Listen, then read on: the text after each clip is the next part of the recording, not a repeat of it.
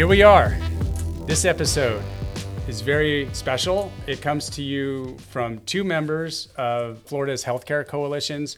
We have Leigh Wilsey. She comes to you from the North Central Florida Healthcare Coalition, and Champ Eric Anderson, who comes from the Northeast Healthcare Coalition. These two reached out to me, director for a Center for Independent Living, to get together to speak to their members who are comprised of first responders, healthcare providers, emergency management professionals, people who work in assisted living facilities or skilled nursing homes or other community based organizations like Centers for Independent Living to talk to their members about how we can meet the access and functional needs for people with disabilities, how their members can get better connected with Centers for Independent Living, and reach the community of people with disabilities to better serve. And through our collaborations over the last few years, we've presented at the Northeast Healthcare Coalition Summit. We have held virtual lunch and learn series for multiple healthcare coalitions. We've hosted emergency management expos where we invited participants who are people with disabilities to come and learn from emergency management professionals, to receive information from other community based organizations that are tabling at that event and really to just get informed and to collaborate and to learn from one another. And so here, through that collaboration, we decided to do a mini series podcast for their members to be able to get our message out there to more people in a different platform. It really speaks to Eric and Leigh's innovation and creation and inspiration to really get this message out. And I'm looking forward to seeing where our journey together takes us. It certainly has been one that we've all learned a lot from, and most importantly, has been one that we have really helped people who are the most vulnerable to better prepare, respond, and recover from disasters. So enjoy the conversation with Eric and Leigh.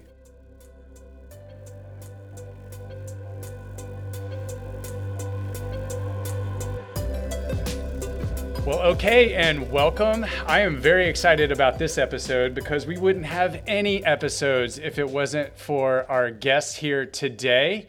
They are the ones who are largely responsible for approving this mini series podcast that we're doing right here. They have the creativity, the innovation, and collaboration that we've had in the past to put their trust in us to come up with a platform to discuss all different kinds of things related to disabilities and meeting access and functional needs before, during, and after storms.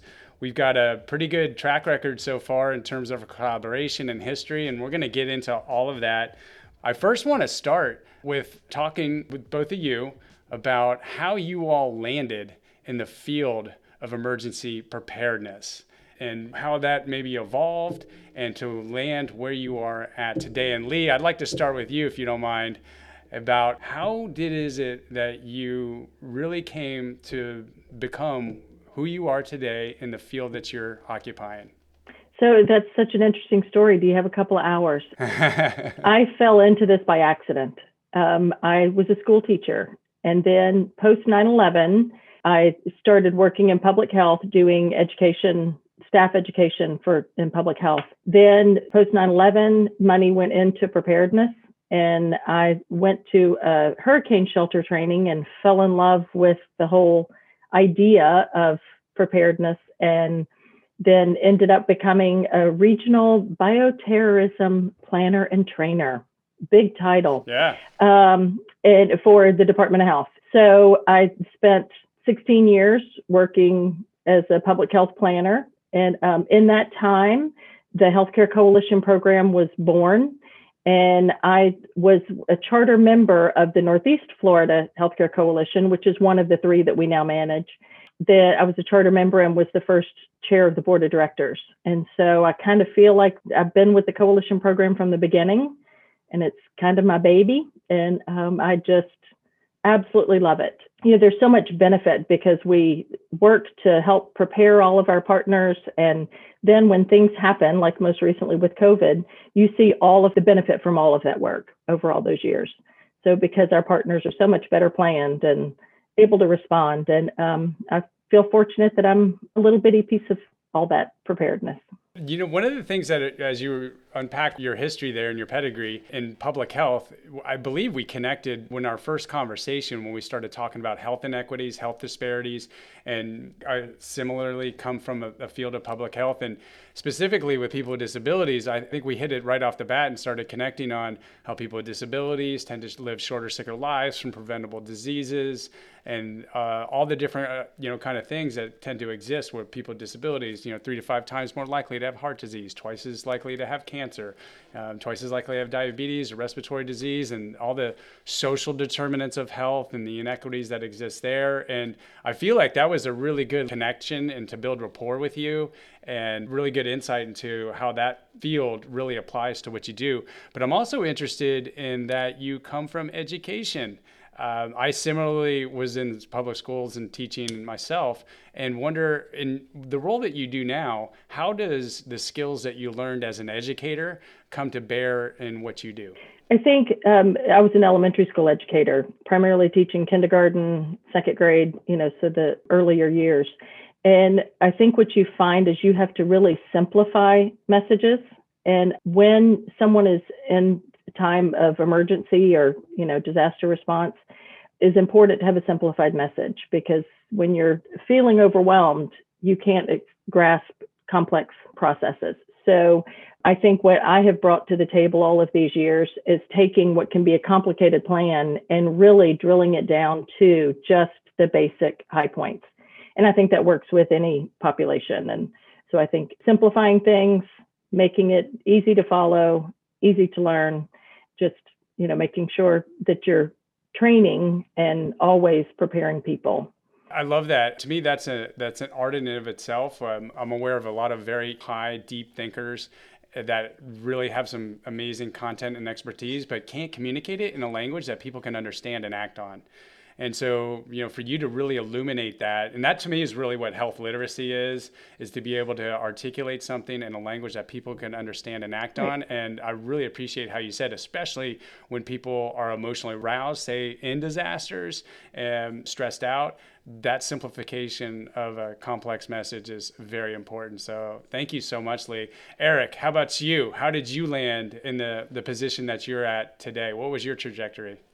Uh, well, I think I'm much like uh, Leigh in her description of that many people that find their way into emergency management, emergency preparedness, trip their way into it. It's not a natural thing that you start taking in school, or it's become one now, but not when we started. Um, my background actually is as a traditional community planner, and I worked on comp plan amendments and map amendments for community planning. Um, but through working at the regional council, we have separate disciplines that work on specific things. So economic development, resiliency, emergency, excuse me, emergency management. So it just happened to be that there, uh, I've always been enamored by disasters, uh, living in the Northwest with volcanoes and in the Midwest with tornadoes, uh, and even going through my first hurricane as a young child it has always been a passion of mine. So all of a sudden, you have planning and disaster related things that I can work on together. And it just was like this perfect nexus of my interest and foundational background for school. So for the last, I don't know, almost 10 years, that has really been my focus, whether uh, in emergency management world. And then through the healthcare coalition, it really has allowed me and educated me on aspects of healthcare and things that we can do to help prepare the healthcare sector and also have an understanding of how integrated the healthcare sector is to everything that we do in disaster response. Because uh, if we lose that healthcare sector during a major disaster it is a huge hit to the community. And so those efforts that we can put forward now through planning training equipment exercises of you know really kind of keeps my interest and diversifies the things that we're doing in emergency management. Absolutely. And and as you're saying all that you know, living in different areas with different disasters and now coming down to Florida. Do these disasters tend to follow you? And would our best uh, form of uh, exercise be to ship you out of the state and we will have a safe hurricane season? Let's just face it, you're not immune no matter wherever you go. The question is, is what's true. your threat and hazard, right? I will say the benefit of Florida is, at least with hurricanes, uh, you know, for lack of a better term, it's a, a known event. You can see it coming and you know when the time of year it's ripe. You know, on the West Coast, earthquakes and volcanoes unknown noticed events you know same like wildfire so very different disaster types that we face that's right that's right yeah there is something to be said about pick your type of disaster no matter where you live uh, especially with the, the changing climate that we have. It impacts everybody. And, and that's the relevance of the topic that we're in here today. And before we dive into exactly what your roles are at each of the healthcare coalitions, I'm interested, and I, and I think this is a very important question. Uh, and Leigh, I'm going to throw this over to you, but what is your why? What you're doing here is very, very tough, very difficult, a lot of pieces to it. Why do you do what you do? I think, I mean, Eric said it before, it's a passion. Somehow it just gets into your blood, and I just absolutely love what I do.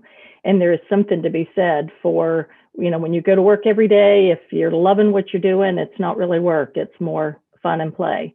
Um, but it's it's also a very serious and very relevant field to be in. And uh, the things that we do, no matter how small they may seem, do have the potential to accumulate and grow into a major impact for the entire community. And you know, Eric said a moment ago, um, when we have a disaster, if the healthcare system fails, you're not going to get that community back up and running.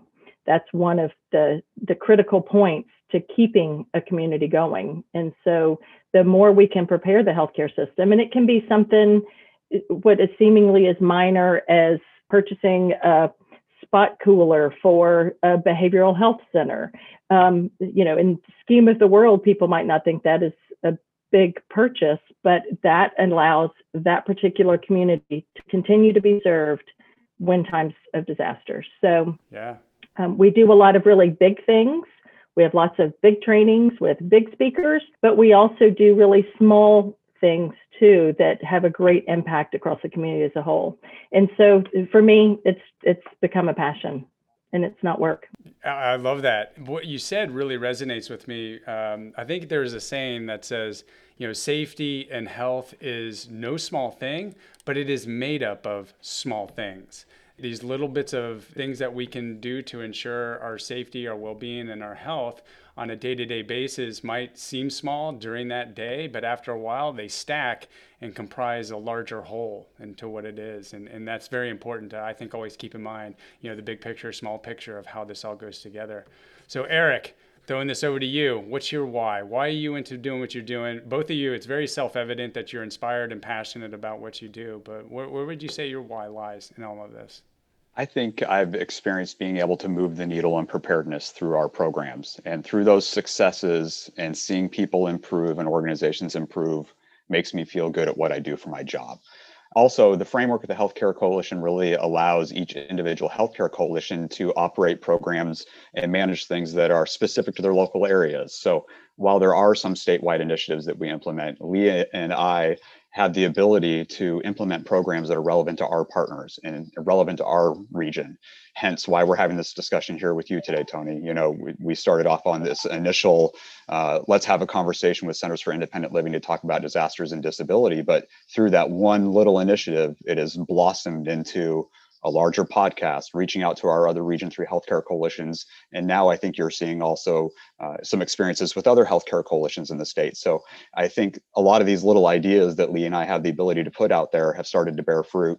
And uh, through multiple sets of programs, and even through an example of this uh, podcast series, is how we're being able to start moving the needle. So I'm really happy to feel like we're succeeding in areas and doing something. It would be a very different job if we beat our head against the wall every single day and just like, you know, just had no traction in what we were trying to accomplish. Inertia is a good thing. Momentum, getting out of the gate and then just building off of that and letting it ride. And I got to thank you all for just being so open. You were all our gatekeepers, and the door was wide open for us to be able to roll through. And I really appreciate that. And you know, I think this is now a good place to really talk about what is the healthcare coalition and what is your role specifically in that.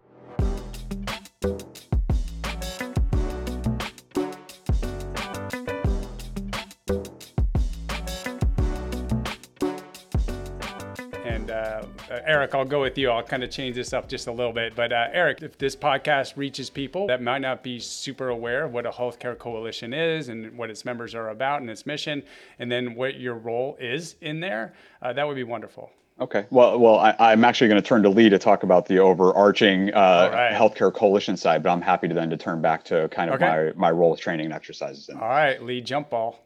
Absolutely. So the Healthcare Coalition is a federal initiative through Health and Hum- the Department of Health and Human Services. Um, the goal is to for them to plant seed money to health the healthcare community, the broader healthcare community, not just hospitals. You know, when people think healthcare, they think hospitals, yeah, um, or skilled nursing facilities and all. But the healthcare coalitions really are all encompassing of so many more sectors um, because, as was said earlier, you know, healthcare is more than just providing care. Our membership has emergency management. We have infrastructure communities. We have educational facilities. There's all different types of members that come together. So the funding comes through um, Health and Human Services down to the state of Florida, and we have a contract to manage our healthcare coalition for our 18 counties. Um, here we have three healthcare coalitions. It's the Northeast Healthcare Coalition, North Central, and CHAMP. So those three coalitions include all of our 18 counties. And through that work, as Eric said before, those particular organizations work within their communities to ad- address needs and gaps within their communities. And then we all come together as an alliance, three coalitions together, working together to increase the sustainability of the healthcare system on a regional level. I really love how you said healthcare doesn't always mean clinical. And, and I do believe most people, when they hear the word healthcare, think of a clinical setting for it. And when we look at the epidemiological data that's out there, uh, whether it's NIH or whether it's the Robert Wood Johnson Foundation and those people that do you know, the mining of big data, um, there's a pretty much a consensus that says you know 80% of all health outcomes how long we live resiliency to chronic diseases and even quality of life and then safety happen outside the clinic. So you know those factors that are have to do with you know lifestyle which could be preparedness. It could be the social determinants of health which could be education employment access to housing transportation social supports and the built environment are so important. And you know, having a healthcare coalition like yourselves, who are made up of partners who are clinical, but also come from other fields that would touch on these other areas that impact the outcomes that happen outside the clinic, is super wonderful. Thank you, Leigh. So, Eric, talk to me about what your role is within the, the healthcare coalition that you serve. I, I, serve as uh, the coordinator for the Northeast Florida Healthcare Coalition, uh, but then I am kind of uh, Leigh's right hand person for implementing training and exercise programs for uh, the coalition. So, really, my, our goal and one of Leigh's goals with our planning is to identify gaps or vulnerabilities that we have in our communities. Uh, whether that's planning issues, uh, equipment gaps, training and exercise and education. So kind of the full suit of things that we do are to identify those gaps and then to put a framework in place, a training and exercise program in place to help people build plans, then test those plans, and then to exercise their staff and their plans. And the whole approach is to have a methodical stair-stepped approach to identifying the gap and then putting those resources in place to improve that capability over a period of time so it requires us to be analytical and to look at our threats and hazards and to identify what we're most susceptible to and then to work with our membership to see how that affects them specific to their healthcare facility. Because as Leigh said we have hospitals all the way down to dialysis clinics to even ems services that are exposed and potentially are vulnerable to different threats. So how do we specifically address training, exercise equipment needs, and gaps to those specific disciplines that are within this larger healthcare system. Because if one of those falls, it takes the rest of the healthcare system to pick it up. So our goal is to reduce the number of people that will fall through the cracks so that we have a more resilient healthcare system in the long run. So, along those lines, about making sure that we fill in the gaps and the threats that are out there, and making sure that the most vulnerable uh, among us are, are served during these disasters, what is the reason you think it's so important to make sure that your members are aware of the access and functional needs that people with disabilities or other people uh, may have? What are some of the things that you think is important for them to either know? Like, what are some of the common barriers that you've seen with access and functional needs? And that they need to be aware of? Uh, specifically to me, it's it's an awareness related issue. And, and not that people in the healthcare system aren't aware. I think what it comes down to is this is a growing population in the state of Florida. And also we recognize there are barriers to access to healthcare for this population. So what can we do from an educational standpoint a training standpoint to educate our members in the healthcare sector about the realities of the population that you serve uh, and what are those barriers for their access to healthcare. Uh, you know, as as you've stated many times, you know, something like 20% of the population has a disability or will be faced with a disability in their mm-hmm. lifetime. So how do we better navigate and provide services to this larger and ever growing population sector while raising awareness for our healthcare members? I look at it as you're educating our members. We're not educating you about the healthcare sector. So I, I look at you as the educator and teacher, and we're really benefiting from that. How about you, Leigh? What have you found in terms of the common access and functional needs that you may you know have seen or maybe have questions that your members have come to you with or perhaps even have been improved along the way that are related to people with disabilities?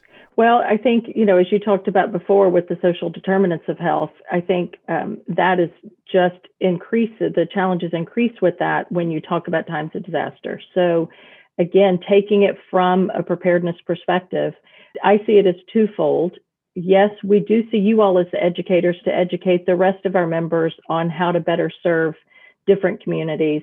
But you all also have done such a wonderful job through the Center for Independent Living of having expos and educational opportunities for the communities that you serve to help them better prepare.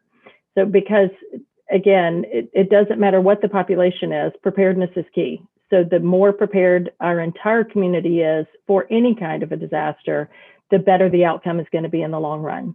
You all are serving the community, you know, your community in the education that you do, but you're also the educators for the healthcare community to better prepare them to manage any type of person that comes through their door.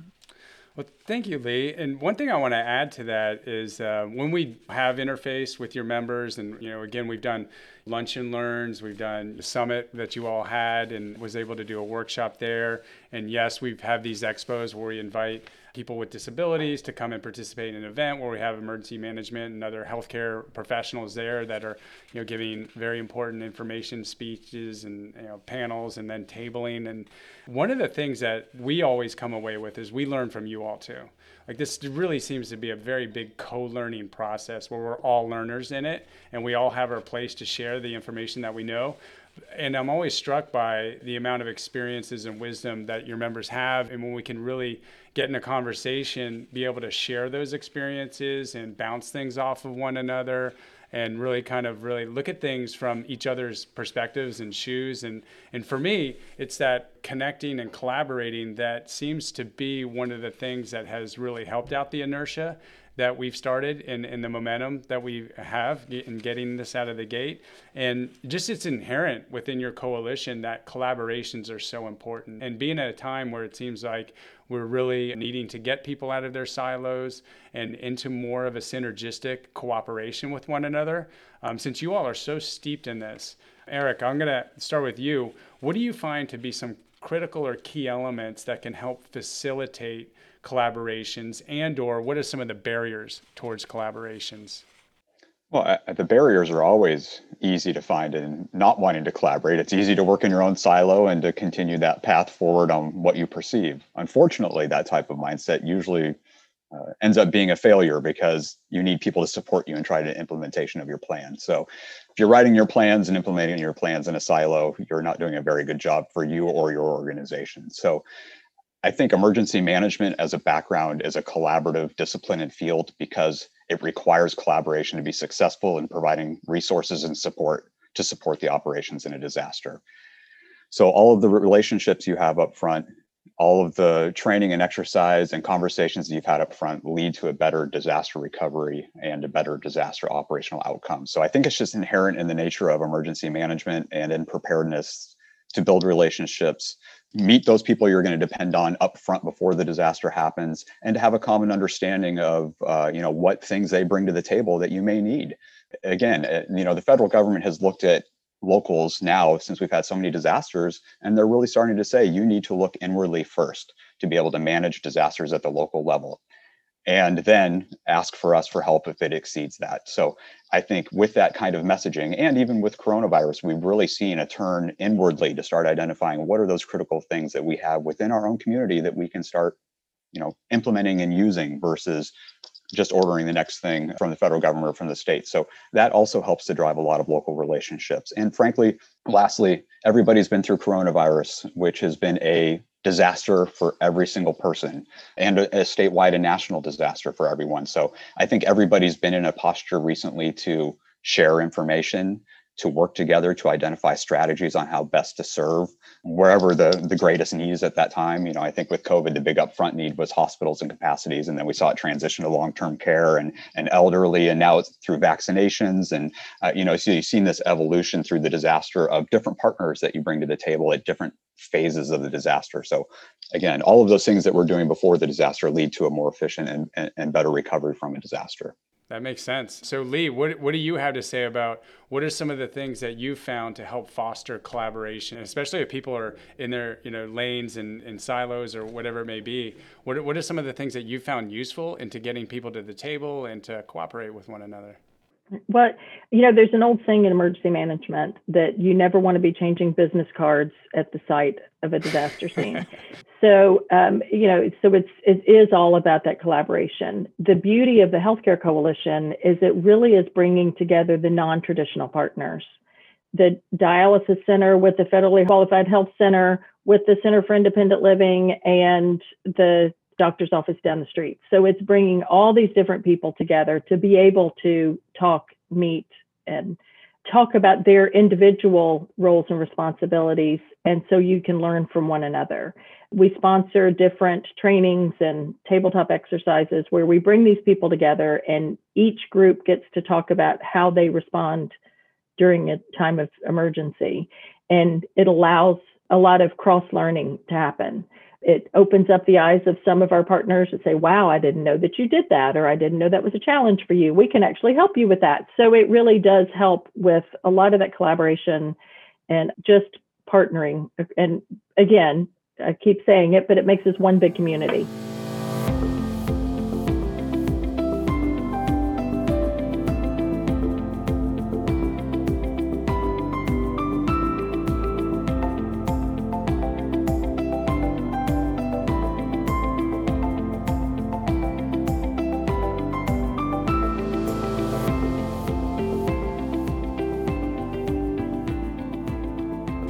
About again like uh, all the different community partners that are really needed in a disaster and, and i think traditionally and typically like you said of course we need our, our first responders.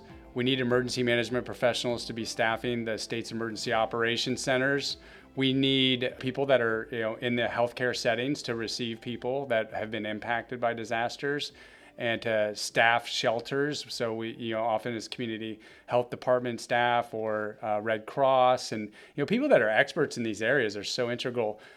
And then also, like you're saying, perhaps you know, non-traditional partners nowadays could be one of the, you know, a very important key element to be bringing into this. So, what about the electric companies?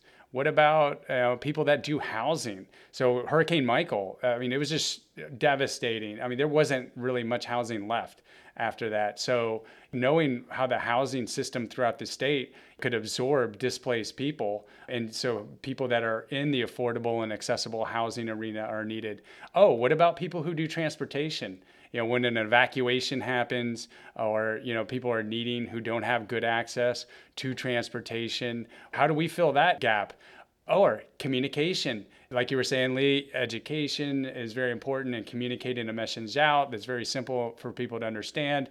And if they need a sign language interpreter or closed captioning or to be able to do it at literacy levels or with using graphics. And so this involves you're, I guess, saying is non-traditional partners to really fill in those different pieces and places to come to the table. And I got to commend you all and really want to acknowledge you all for seeing that and understanding that.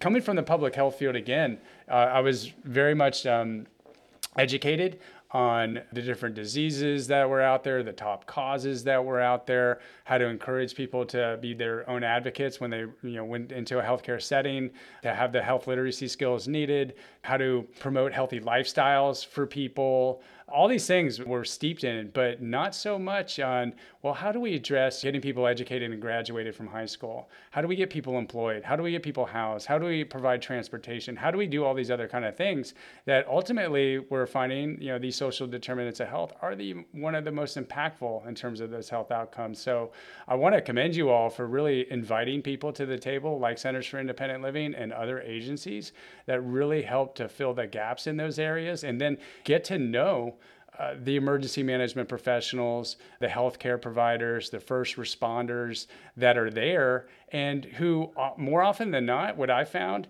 are seeking to network with organizations like ourselves because we provide a good nexus point to connect with the community. Nearly everyone that I've met through your healthcare coalition is super eager to develop relationships ahead of time with the community of people who have disabilities. But where do you find them? Where, where are they? And so often, organizations like ours will know where they are. They come to receive services from us, and to have that collaboration together. From what I found, one of the most important things is connecting to the community and connecting to the community of people who are most vulnerable well ahead of time in the blue skies for preparation. I have found to be one of the jewels of our collaborations to be able to bring that together and, and to be able to do that. So I, I want to acknowledge you all and thank you all for, again, inviting us to come along and be part of this coalition to really help address some of the needs of the some of the most vulnerable among us. I really appreciate that of you all. Absolutely, and we appreciate all that you all do. And you know, I think we have learned that um, you have a wonderful organization, but you also have branches across the state. So um, you have been great about bringing together all the different centers for independent living around the state and pulling them together to help with some of our educational opportunities. And then I think that this podcast series will be able to spread across the state too to help people bringing those different communities together in a planning perspective. Yeah, it, so like you have uh, seven regions, regional healthcare coalitions. Is that right? That covers collectively all.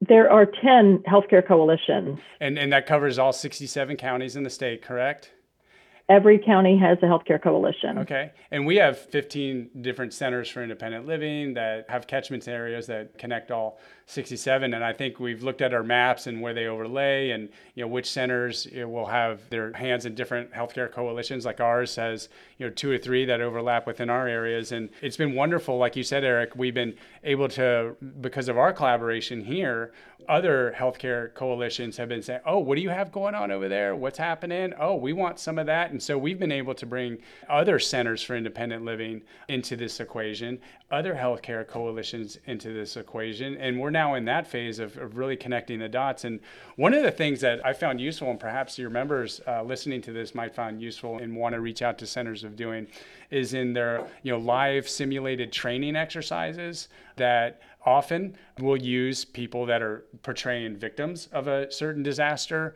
whether it's a natural disaster, a, a you know plane accident, you know biohazard, whatever it may be. Our center and other centers have been able to get people with real disabilities to be the ones that are portraying the victims. So it's not somebody that's pretending to be in a wheelchair or pretending to be deaf or pretending to be blind, but it's real people that have those disabilities and are working in those trainings. And often, when evaluated, those trainings and the debriefing and the after action happens, it seems like some of the most uh, important lessons learned have occurred when engaging those actors, those victims, you know, that have been there. I agree. And, you know, I think the learning happens on both sides. When someone participates as a victim, you know, for an exercise, that is certainly a learning experience for that person as well. And I know that I have done it myself. And so, you know, the actor can then take those lessons learned back to their families and their friends and their communities. And so that again just helps that learning process continue. So the first responders are learning because that's it's their training exercise for them. But I do think that those that are portraying the victims also have a learning experience and I think it's very important. I 100% agree. The co-learning that goes on, I find to be just captivating. There's no finish line to that. I don't, I, I don't believe. And, and so with that being said, Eric, what is your vision uh, for the future of emergency preparedness? and your hope for where we are heading. Again, I don't think there's probably a finish line to this work, but at least for what you see in your career, in your tenure, what are some of the things that you would like to see come to fruition? Well, I think we actually have some things that Leigh and I discussed. We've planted a lot of little seeds in places when the coalition initially started and we are now starting to see some of those things become bigger things. So, you know, I'll touch on two things. I, I guess I'll turn to Leigh for the, uh, an update on our Florida Healthcare Association uh, grant that we've received. But uh, we also this last year have started to go after additional funding to start addressing some of these disaster vulnerabilities that we know we have. The state of Florida this last year put out $20 million to produce plans related to vulnerabilities across the state uh, associated Hurricane Irma. So one thing that we recognize in our area is that uh, we are highly susceptible to storm surge as well as overland flooding from that Irma event. And what can we do to better prepare ourselves related to developing a plan that may be eligible to that money? So we actually submitted a grant request this last year and we found out we were funded by the state for a three-year program to look specifically at the North Florida resiliency for the health and medical lifeline. So we will be doing in year one, starting this next year, a whole lot of geographic information systems analysis. Where is surge across our region? Where do we have overland flooding for 100 and 500 year flooding events? You know, where are we susceptible in the healthcare system if we had a large event?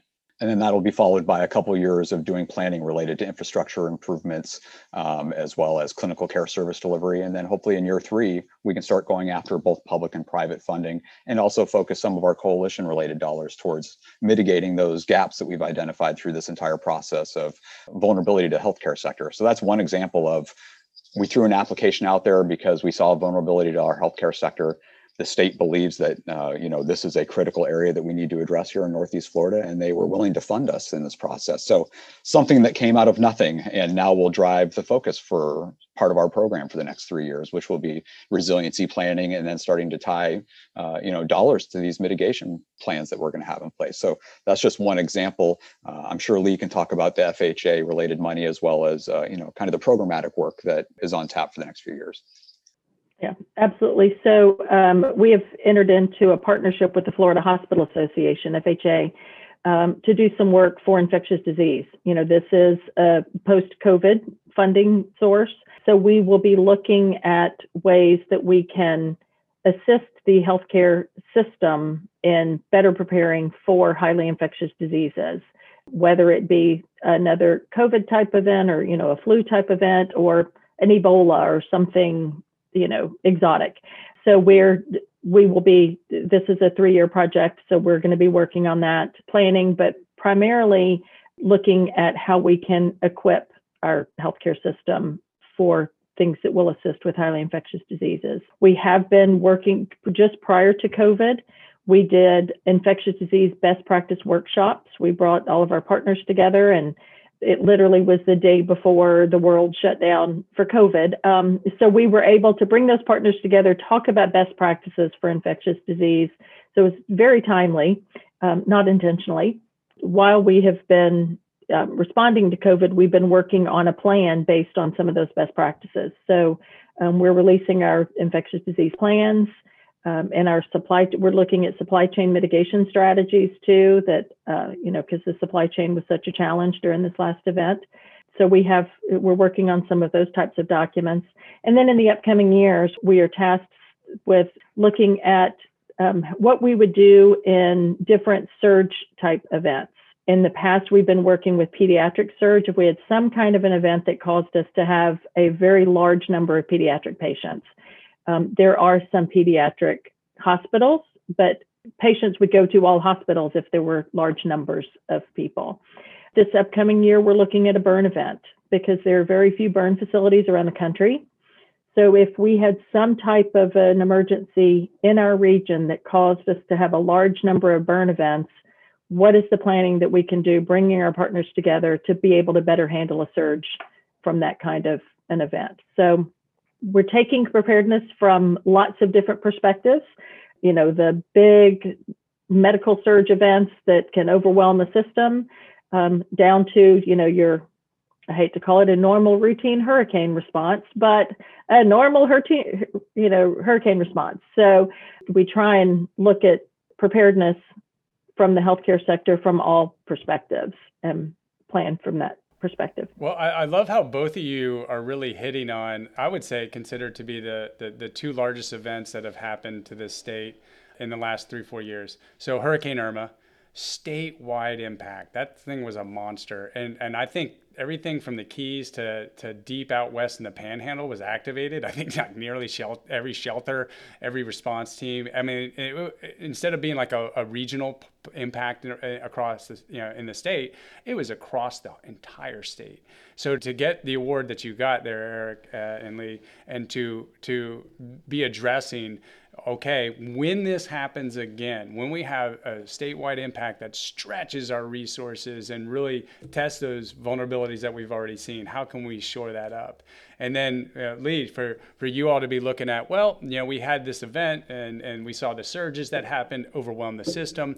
How do we plan for the next time this could happen? And particularly, uh, like you mentioned, pediatrics. Like, who's to say, you know, in a, like the 1918 uh, pandemic, wherein you know that did impact young young people. And and so while this time around maybe that wasn't you know one of the main risk factors, um, who's not to say that for the next time it wouldn't be you know one of the groups that could be the ones that are at highest risk. And you know how is our system going to be able to absorb you know a surge like that? And so you all are like the tip of the spear uh, for those things that you know have been of biggest impact and and it's just amazing that when people think about, well, you know, what, what are we going to do and this, that, and the other, it's just a relief to me, at least, that to, to know that there's people in the seats that you all occupy really paying your wisdom, skills, time, effort into paying attention to these things and, and making us better for the next time around. And, and you're envisioning too. Um, I've mentioned to you all before, but I think our listeners should know in the fall of 2019 at the Northeast Healthcare Coalition Summit, you had your keynote speaker was was it Dr. Barry John Barry. John Barry. Dr. John Barry, who wrote the uh, the Spanish influenza, the great, the great influenza. The great influenza. You know, I got to participate uh, in a panel discussion uh, with him, and you know, have seen him on all these national talk shows and television talking about his expertise as it relates to that. So again, fall of 2019, you know, and no one had at that time heard of COVID, but then a few months later, we all know what happened. You know, not only are you learning from the past, but you seem to have some a little bit of ESP for the future. So I'm just saying, pay attention to you two uh, if you're a listener. Tony, I will tell you too. In 2017, at um, that a similar event, we had an author named Sheri Fink who wrote the book Five Days at Memorial, which was the story of Memorial Hospital in New Orleans post Hurricane Katrina. And you know they lost all power, and it, it's it is a very interesting book, an interesting read. And that was right before we had Matthew and Irma. So wow. I, you know, not that disasters follow us, but um, we do have some kind of a premonition. I don't know what it is. Yeah, it, there, there's something there. You all, you all are antennas for something out there. So everyone, pay attention to Eric and Leigh, and prepare accordingly. So uh, I'm gonna I'm gonna round us out uh, here to what I think is a really important question because you all, uh, from my perspective, are showing yourselves to be just phenomenal leaders uh, and and bring to the table just immense amounts of value and virtue. So I want to ask you, um, what what do you all believe that are really important values or virtues that uh, leaders need to have during these times? Yeah, I imagine other people that might be either in roles that you are in or in other roles where leadership could be a, a, very important key. So, what do you find that some of the key attributes that have at least made you successful, or that you try to embody uh, in your roles as leaders? So, uh, Eric, I'm going to throw that one over to you.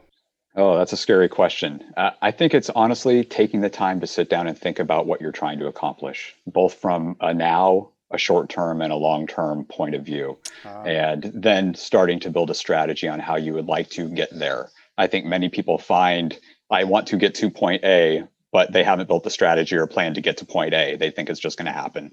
So I think being a good program manager and being a good leader is number one, having the roadmap to accomplish the things that you're expected to accomplish, but also being able to empower your partners and people with you to facilitate uh, you know getting to that goal and whether that's one person or 10 people it's just having that common vision and being able to describe how to get there and uh, and to have buy-in from your folks and to believe in it yourself uh, that that's what you're trying to accomplish I like how you said that. Um, for me, what you're saying there is to understand where you're at in the now and then have that vision of where you want to go and building that roadmap in between. And uh, maybe you can help me out with this one. So, how do you optimize the integration of being here and being present, but also having uh, an eye on the future? For me, I find you know zooming in, big picture, uh, zooming in, small picture, zooming out, big picture, um, sometimes I can be stuck in one of those two places. Do you, do you have a strategy for optimizing the, the, the zooming out, zooming in, the, ma- the macro, the micro uh, yeah. at all? And as a program planner, I'm, I'm, I'm very interested.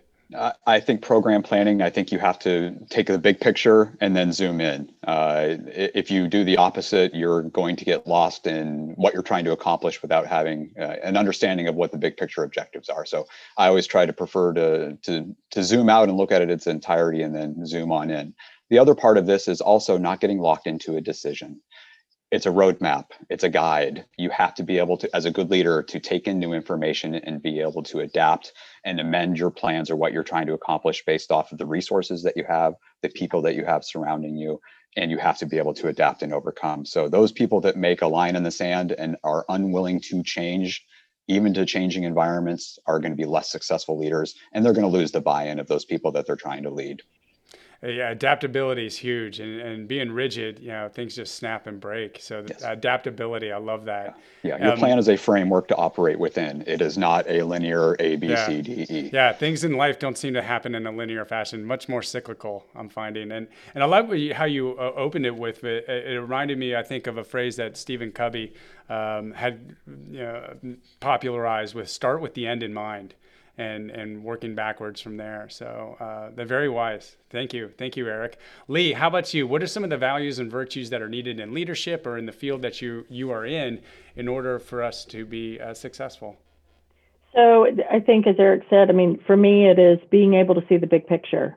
Not everybody sees the big picture, so I think that is key to in a, having a leadership role. Um, but it's also knowing that you don't know it all.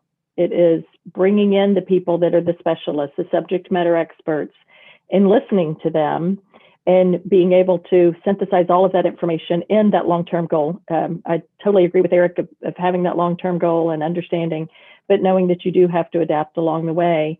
But as a leader, you do have to know that sometimes decisions do have to be made.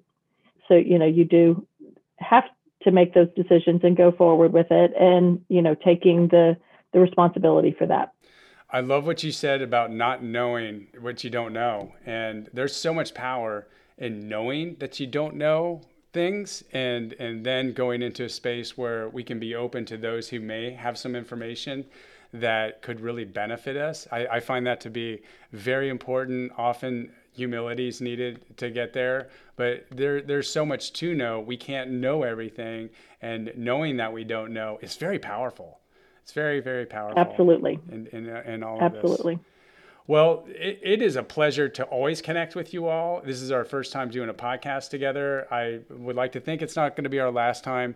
And just uh, want to you know sign off here by acknowledging that I'm so thankful that our state, that our region has the you know type of people um, in the positions and roles that you are in to looking out for the, the greater good of our society, our community, and it allows me to rest better at night knowing that you all are doing what you do. And, and I can't thank you enough. You all aren't celebrated widely enough. You are our living heroes that need to be acknowledged and celebrated along the way because the value that you all bring is beyond the words that I could even articulate.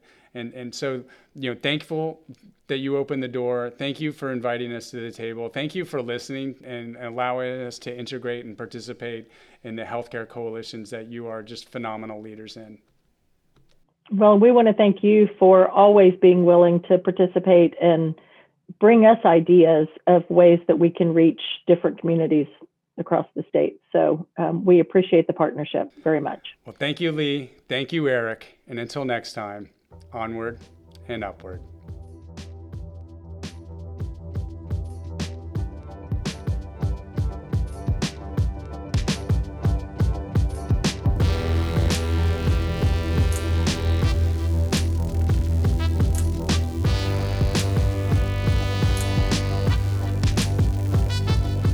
Thank you so much for listening to this podcast. This is brought to you by the Center for Independent Living of North Central Florida in collaboration with the North Central Florida Healthcare Coalition. We are committed to ensuring that all professionals and volunteers and anyone who is interested in learning and doing more to meet the access and functional needs of people with disabilities, we are committed to ensuring that people with disabilities are ready before, during, and after disasters to ensure that they can continue to live independently. If you want to learn more about the Center for Independent Living, the Independent Living Network, the North Central Florida Healthcare Coalitions, or the regional health coalitions throughout the state of Florida, please look into the information that is linked into the show notes throughout all these episodes and the web platforms that are provided. Thank you.